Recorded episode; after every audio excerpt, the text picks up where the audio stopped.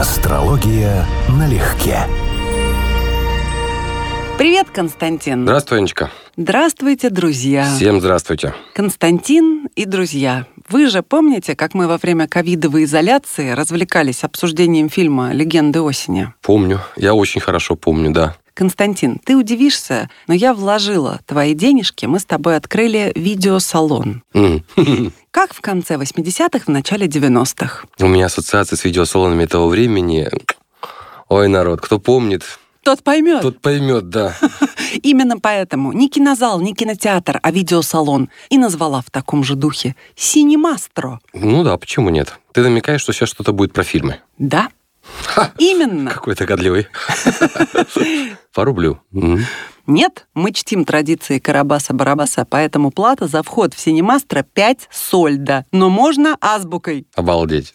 Хорошая идея. Отлично. Итак, давай приступаем. Опасные связи, друзья, вы уже их, надеюсь, посмотрели, как мы вас и просили. Угу. И сейчас мы с Константином начнем. Хотелось бы сказать обсуждение, но нет, чувствую, будет Рубилова. Ты думаешь? Не, Я надеюсь. Мы, мы с тобой редко совпадаем во взглядах на людей, на этику и так далее, поэтому Именно. Рубилова ожидаемо. Но я, знаешь, посмотрел, когда я понял, что, наверное, надо читать книгу. Наверное, все-таки нужно смотреть первоисточник, потому что есть вроде бы две, даже или три экранизации этой книги. Причем это как бы Милош Форман, это еще одна Вальмон, причем есть еще какой-то вариант опасных связей. Мы говорим о фильме 1988 года британского режиссера Стивена Фрирза, который он для Голливуда снял. И три премии «Оскар», лучшие декорации, костюмы, адаптированный сценарий. Роман эпистолярный Шадерло де Лакло очень-очень классный, угу. но все-таки фильм с таким актерским составом. Это да. И, кстати, Киану, грустный парень, да, Киану. Я, я, я даже не ожидал его там увидеть, настолько он еще птенчик, юный, да, настолько он да, птенчик, такой птенчик. милый. Ума Турман, молодая. И мне кажется, она к этой роли, честно говоря, не очень подходит. Она слишком старше, чем нужно, наверное. И она более серьезная у нее физиономия. Здесь должна быть все-таки такая девочка совсем. Совсем девочка. Наивная, открытая. Пластилин, женский вариант. Глен Клоус, Маркиза де Мертей. Ну вот это точно человек на своем месте, да. Ты смотришь на эту роль, думаешь, да, змея такая основательная змея. Если по Виконту там ну, однозначно мы сейчас будем говорить, сойдемся даже, думаю, во мнении, то маркиза могла быть представлена разными вещами, разными особенностями карты. Человек, безусловно, жесткий, человек, безусловно, лишенный эмпатии, в принципе, то есть достаточно слабая, возможно, вероятно, проблемная луна. Или покалеченная луна в карте, то есть буквально травмированная плохими аспектами. Вот, кстати, к слову, это показательная ситуация, потому что если мы берем эту Сесиль, которая играет Ума Турман, то вот кем она будет? И вот возникает один из моментов в этом фильме очень характерный, что это вполне может быть такая же маркиза. Она получила замечательную школу, получила хороший урок, и если это останется для нее травмой, то это может превратиться вот в такую же маркизу, хорошо понимающую правила игры, не интересующуюся людьми, как людьми, да, растерявшую всякие иллюзии, романтические идеалы. И остается только просто жесткая игра в удовлетворение собственных пороков. По сути, главный там порок тщеславия. А это вот в том числе нюанс типа львица, да, то есть, опять же, лев какой-то с искаженным качеством льва, потому что она... Это очень недобрый вариант человека, который она играет, по сути, лишенный эмпатии. Главное качество — это лунное качество. Плохая луна. Как? Хочешь, я тебе скажу, да. почему Сесиль никогда не станет маркизой де Мертей? Почему? Потому что у нее никогда не будет столько ума. И теперь я ее процитирую. Угу. «Я всегда знала, что родилась для того, чтобы повелевать вашим полом», говорит она Виконту де Вальмону. Верно, да. «И отомстить за свой. Я вышла в свет в 15 лет. Мне не говорили, что мне нужно делать, я это знала сама. Это врожденный ум, очень глубокий. Я стремилась увидеть то, что люди скрывают. Я стала виртуозом обмана. Там перевод, конечно, в фильме хромает, угу. но я даю точный. Да, да, да, да, да, да. Так вот, ей было интересно скрытая. Она очень умная, очень проницательная женщина. Она волевик. И далее. Мне нужны были не наслаждения, мне нужны были знания. Я говорила с самыми строгими моралистами, философами, с романистами, и в конце концов я подчинила все одному простейшему принципу — победить или умереть. Для астролога здесь звучит сразу несколько ключевых вещей. Во-первых, то, что это человек четко ориентированный на водную стихию, то есть на скрытую деятельность, на манипуляции, на эмоциональные, на влияние, которое является скрытым, а не очевидным. То есть это в какой-то степени однозначно это либо рак, это один из знаков, который, кстати, мы об этом говорили с тобой, да, женский вариант рака всегда предполагает, что мужчина мужчина должен быть в подчиненном положении. Для них это естественная позиция, поскольку Луна управляет Солнцем в этом знаке, и им, естественно, рассматривать себя как доминирующую часть. То есть мужчина должен быть под контролем, дословный смысл. Во-вторых, конечно, здесь точно совершенно звучит тема борьбы, тема противостояния, то есть это либо кардинальные знаки, либо значительный акцент на Марсе, Овне и подобного рода вещах. Но это плохо стыкуется с интригами, почему я говорю, что у меня возникают, например, неоднозначное прочтение этого психологического портрета. Он комплексный, здесь несколько знаков, несколько разных влияний. Это, скажем, проблемная Луна при, например, выраженном знаке рака одновременно и так далее. То есть это не такой вот шаблонный образ, совершенно точно. И вот еще одна характерная деталь. Она абсолютно больна тщеславием.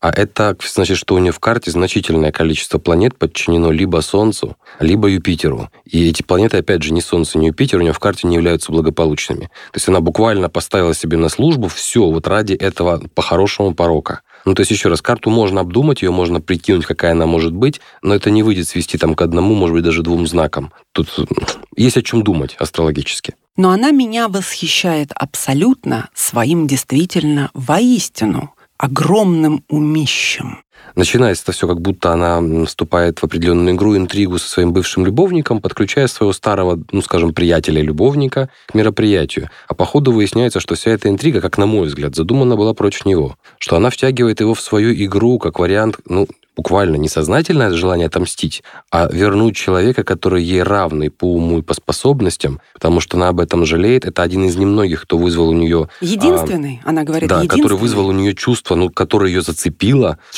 широком смысле слова. И он-то, на самом деле, соглашаясь, тоже включается в эту интригу не потому, не осознавая, что на самом деле ему интересен не вот этот конкурс, ему интересна еще одна победа, потому что ему интересно соперничество и партнерство с женщиной, которую он тоже воспринимает как равный. И, по сути, этот конфликт, он изначально заложен, потому что они оба переиграли друг друга в этом плане. Соответственно, это все плохо закончилось. Переиграл в итоге он всех. Хотя и ценой своей жизни но он ее наказал из могилы, можно сказать. Это да, ну можно по-разному смотреть. Там пострадавшие все. Пострадавшие все, но переиграл ее он. Хотя, ты помнишь, один из моих самых любимых моментов, когда она, узнав о его смерти, влетает и начинает все крушить, падает на колени с рыданиями. А ты думаешь, это из-за того, что она узнала о его смерти? Конечно. Он единственный, кому у нее были настоящие чувства. Его убили на дуэли. Она на такое не рассчитывала. Ну, это точно, что это неожиданно. Да для него, для самого самого это был неожиданный шаг. То есть он фактически принял решение во время дуэли. И это не то, что она не могла это учесть, этого никто не знал, такого поворота сюжета. Собственно говоря, если бы он это не решил, не было бы и писем. Он их держал как страховку, но он бы их никогда не пустил в ход. Конечно. Джон Малкович, Викон де Вальмон. Мы можем представлять себе героев как хотим. Я просто не хочу, чтобы мы цеплялись в описаниях угу. за внешность артистов. И тем не менее, он в этой роли удивителен, потому что я от него вообще этого не ожидал. Да, Согласна. Я привык увидеть в другом возрасте и в другой кондиции, поэтому в этой роли он оказался убедителен. Для меня это вот в каком-то смысле шок, что это, да, это актерское мастерство. Он великолепно сыграл. Но мы с тобой, я думаю, соглашаемся, что кроме как Скорпионом Джон Малкович да. быть не может никем. Да. Там, там высокая вероятность, что это Скорпион. Конечно. Даже, более того, для астрологов очень характерный признак, но это скорее актерская тема, чем персонаж, которого он играет. Это касается, вероятно, самого Малковича. Очень характерная черта людей с акцентированным Скорпионом на асценденте или с Плутоном в первом доме. Длительный, устойчивый взгляд, когда человек не моргает. То есть это как бы считается одной из характерных особенностей, по которым мы узнаем эти типажи. Вот у него достаточно много этого момента.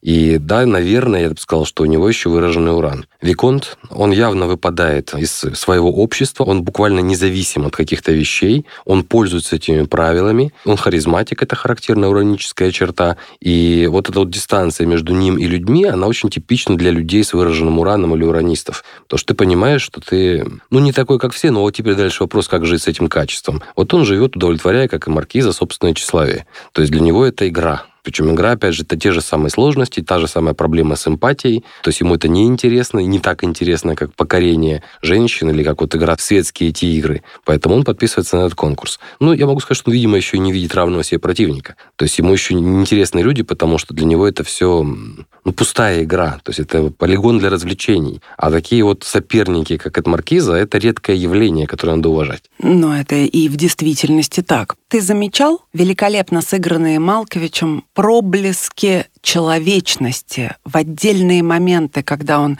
Мишель Пфайфер, мадам де Турвель, обнимает, угу. например, когда она к нему пришла, угу. а от него только вышла куртизанка, угу. и она униженная, и он ей налгал, и угу. она же еще просит у него прощения, как чистая душа, угу. и он встает на колени, к ней прижимается, вот там этот кадр, когда он говорит, нет, это я должен просить у тебя прощения. Несколько моментов, когда в нем человечность или вот этот скорпионий орел угу. тень его угу. крыл угу. Проскальзывает. То есть он мог бы быть таким же харизматиком, но только в высоком смысле, а не такой дрянью законченной. Совершенно верно. У него не было мотивации, но появление ее в его жизни оказывается более серьезным, чем он рассчитывал. То есть он говорит ей сначала обманывая, что вы поменяли меня, я становлюсь лучше из-за вас и так далее. Но он не ожидал того, что так оно и будет на самом деле, что эти перемены, изменения с ним происходят. И в процессе он удивляется этому. Это шокирует, разрывает его реальность, приводит к дуэли и приводит в итоге к самоубийству, по сути. Но удивительно, как зло тянется к добру, условно говоря, как тьма льнет к свету.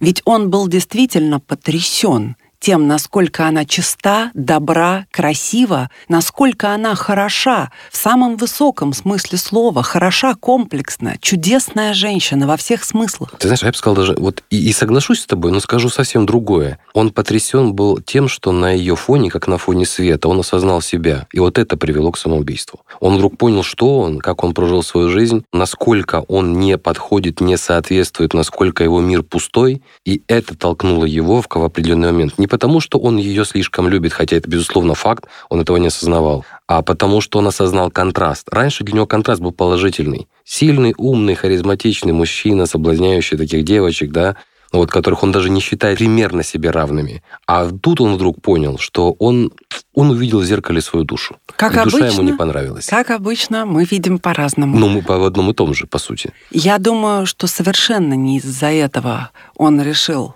наткнуться на шпагу Киану Ривза. Да а потому, что он точно понял, что после того, как он обошелся с ней, когда ее бросил, это непоправимо, и нет ни одного шанса больше ее вернуть. И он уже знал, что она очень больна. Нет, а жить бы... без нее не и вот с этим угу. он уже больше не хотел. Таково мое мнение. Не согласен. Она была еще жива, и он просил поэтому ее проведать. Если бы он ее действительно она любил, он бы не больна. отходил от нее, он бы нашел это методы. Это бы уже не помогло. Но он человек, который такие вещи, такие препятствия не останавливали. Он был умен, в любом случае очень умен. И он прекрасно понял, что он натворил. Недаром, это когда да. он прибежал к маркизе де Мертей, пришел злой, раздраженный, уже понимая, что он натворил. Ну, ты романтик. Видишь, Нет, у тебя, я не романтик. он покончил с собой из-за любви к другой женщине. Нет, а не надо, примити... он... Нет, не да. надо в примитив все это сводить. Он просто понял, после разговора с Демертей, да. действительно, что он, он осознал, любит. что это действительно любовь. Да. Единственная, которая у него может быть. И он сейчас своими руками этого человека убил.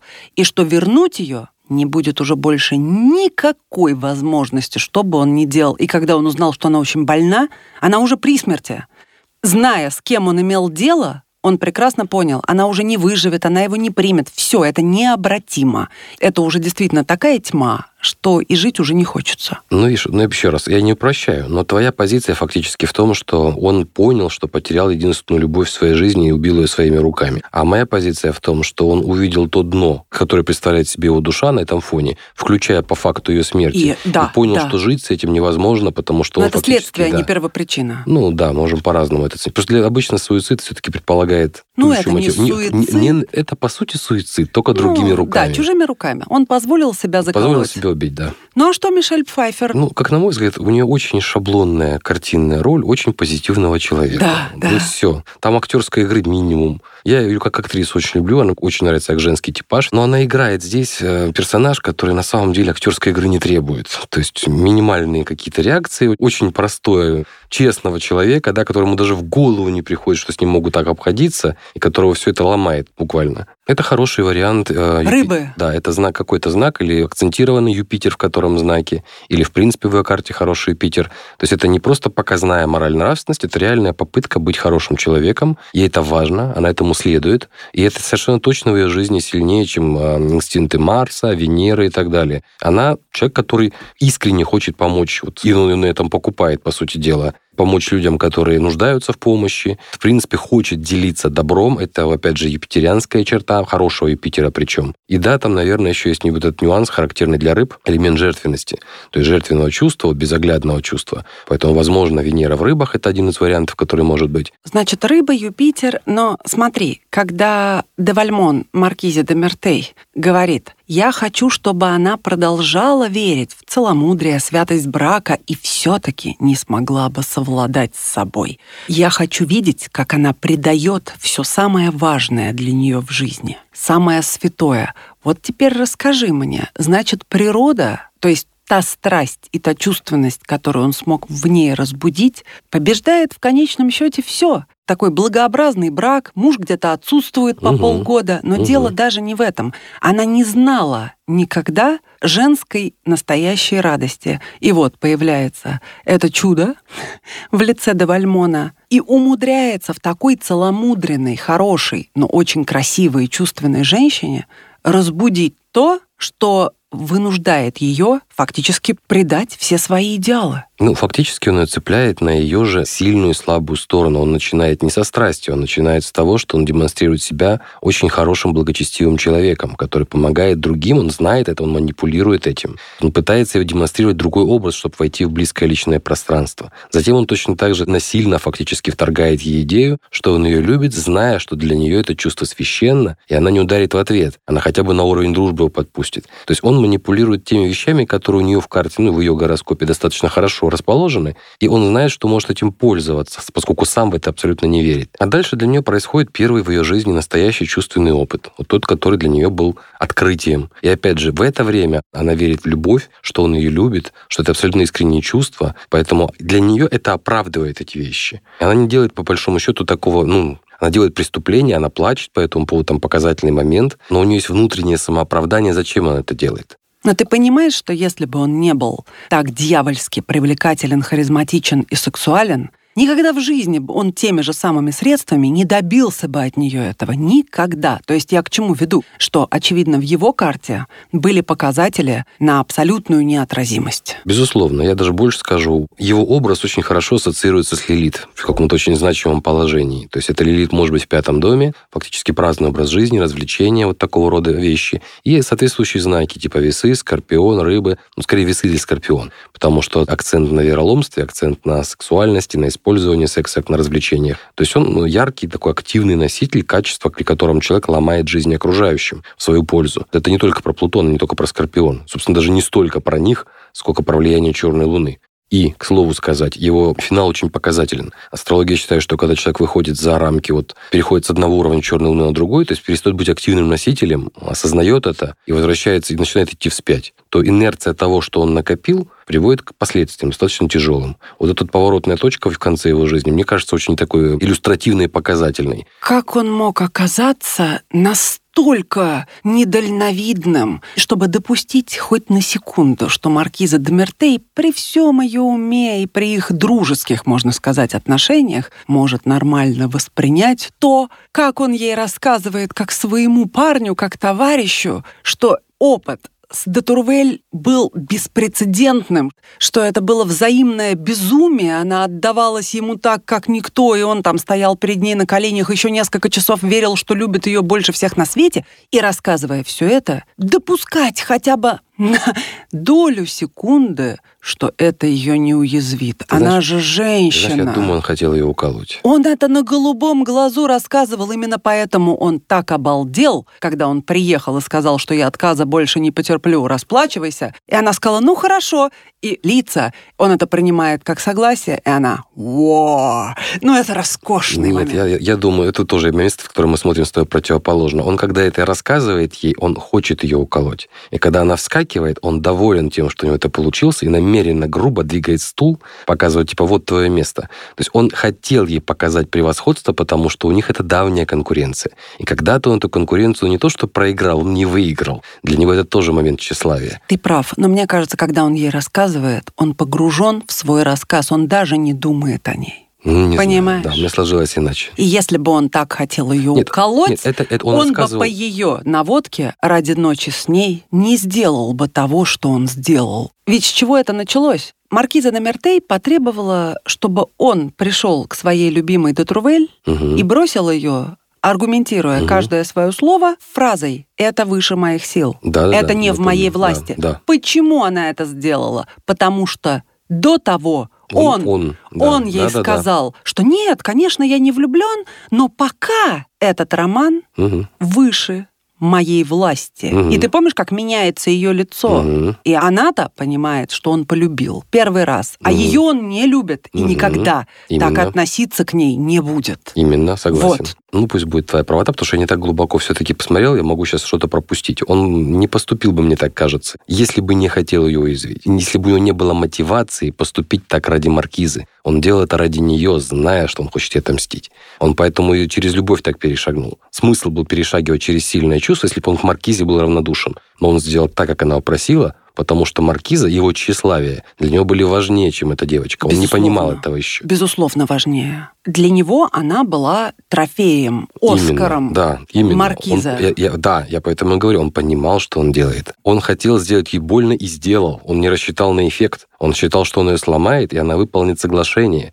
И он победит, и у него будет его трофей. А она ему фактически объяснила, что это ее игра. И вообще-то она задумала, чтобы все было иначе. Если даже она проигрывает, она с этим не согласна. И вот оба столкнулись с ситуацией войны. О скорпионах во многих попсовых гороскопах пишут, что они способны в момент запала и злобы рукоприкладствовать. Я понял тебя. Это не про скорпионов, это про комбинацию Плутон-Марс в карте мужчины, один из вариантов. Или Венера-Плутон в карте женщины, но в этом случае с мазохистской компонентой, как восприятие такого переживания. Мгм. Но поскольку у нас скорпион Сада Маза, Ну да. момент, когда он дает пощечину Маркизе Мгм, де Мертей, мгм, мгм, и она так ее выносит достойно и спрашивает в ответ, вам еще не надоело? мгм. Булить женщин. Тоже очень показательный, почему я и думаю, что он скорб. Но поскольку скорпионов все-таки я их очень люблю, Мгм. но, естественно, подразумевая орлов, а не ящериц и, ну, не Ну, серых, понял, да? Мгм. Он кто здесь? Ведь его не отнесешь к самым таким ящерицам, пускай он такое концентрированное зло,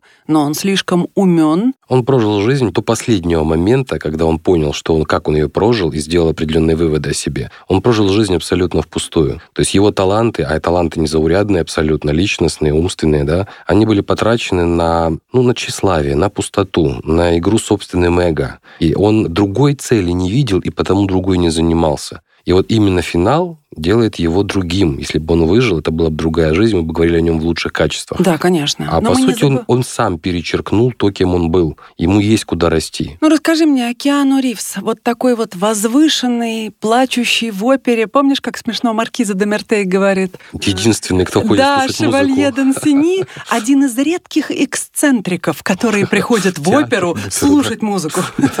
Мы все ходим за другим, да. Ну, он юный, они-то какая-то. Сесилия, они еще просто не сложившиеся личности совсем, но у него хорошие задатки нормальной чистой души. И то, что им манипулируют, это не его вина, его беда, по большому счету. То есть то, что эти двое людей его разыгрывают между собой, он абсолютно на голубом глазу воспринимает с ними все. Обман одного, потом обман второго, потом все это переворачивается в еще Ну, одном ты же понимаешь, что заподозрить невозможно совершенно. Ну, они намного умнее его и опытнее. Конечно, умнее, даже нет. опытнее, Да. изощреннее. И потом, ну, это такие лиса, Алиса и кот Базилио, Ну да. которых не обойдешь и не прихватишь. Ну, Глен Клоуз, все мои аплодисменты ей. Малкович, конечно, тоже, но она просто феерична в этой роли, учитывая, что, конечно, красивой женщиной ее не назвать никак. И тем не менее, она настолько достоверна в этой роли, что ты веришь. Ну вот мне гораздо более неприятно, чем образ Виконта. Виконт цельный в том смысле, что ему нравится соблазнять, ему нравится вести праздный образ жизни, и он занят этим. А в ее случае мужчины тоже трофей. Ей неинтересно. Это ее ключевая идея, вот самый последний кадр, он вновь об этом. Ее жизнь — это война. Ее жизнь — это борьба за положение, борьба с другими людьми. Вот это ее подлинный интерес. Она политик на самом деле. Вот, она настоящий прирожденный политик. Именно. Вот этот ее интерес. А она его рассеивает на ерунду, типа любовников и чего-то еще. Ну, то есть это совсем не ну, тот, не тот это масштаб. так, между делом. Вот, это не тот масштаб, вообще не тот масштаб для этой личности. И она в итоге живет вообще, в принципе, не туда, куда ей надо бы. Поэтому финал закономерен. И видишь еще, как ее до кульминации воспринимал Виконт. Он сказал, я думал, Предательство — ваше любимое слово. М. Нет, жестокость. Мне всегда казалось, что в этом слове есть нечто благородное. Он о ней думал, хотя и высоко, Да. тем не менее он ее недооценил. Мгм. Безусловно. И самый крутой злодей в этом фильме, конечно, она. Сто процентов. Он более-менее был последователен в своей жизни, ошибался, понял ошибку, но он был последователен. В ее случае ее подлинное призвание – жестокость. Но при этом, как она ревнует, вот эти моменты ревности поразительные. И моменты, когда ей хочется сдаться. У нее даже слеза набегает. Помнишь, на лестнице сколько раз это было? Да-да-да. И она же ему откровенно признается, что я хотела вас еще до нашего знакомства. Мгм. Опять же, понимая, что он единственный, кто стоит на той же ступени Мгм. злости. Кого можно воспринимать как равного? Конечно, равного и соперника, и партнера, Да. и любовника, все в одном. Это Мгм. очень интересная, захватывающая Мгм. игра, особенно учитывая, что вокруг все дураки и простофили, которых она водит за нос как марионеток. Для ее уровня, да. Конечно, это не ее уровень, да. И вот моменты ее ревности. Поразительно сыграно. Ну, это правда досадно, потому что она понимает, что ты стареешь, этому ничего не противопоставишь, и Конечно. что чувства иррациональны. Если он любит не тебя, и ты ничего с этим сделать не можешь, но это остается то, что она умеет делать хорошо. Жестокость. Друзья, Инстаграм Astrology, нижнее подчеркивание налегке. Соглашайтесь с нами, спорьте с нами, делитесь мыслями и эмоциями. Да, Сесиль, вот, пожалуйста, мы не успели разобрать. Это тоже персонаж, который может вызвать очень неоднозначные чувства. Ну так что, Константин, значит, подытоживаем тем, что действительно тщеславие и счастье несовместимы. Да, как в «Адвокате дьявола», по-моему, сатана говорит, что да, Да. тщеславие – мой любимый порог. Мгм. Адский сотона. Так, ребят, Хороший финальчик такой. спасибо, что были с нами. И Синемастро вскоре объявит следующий киносеанс. Всех целуем крепко. Пока-пока-пока. Астрология налегке.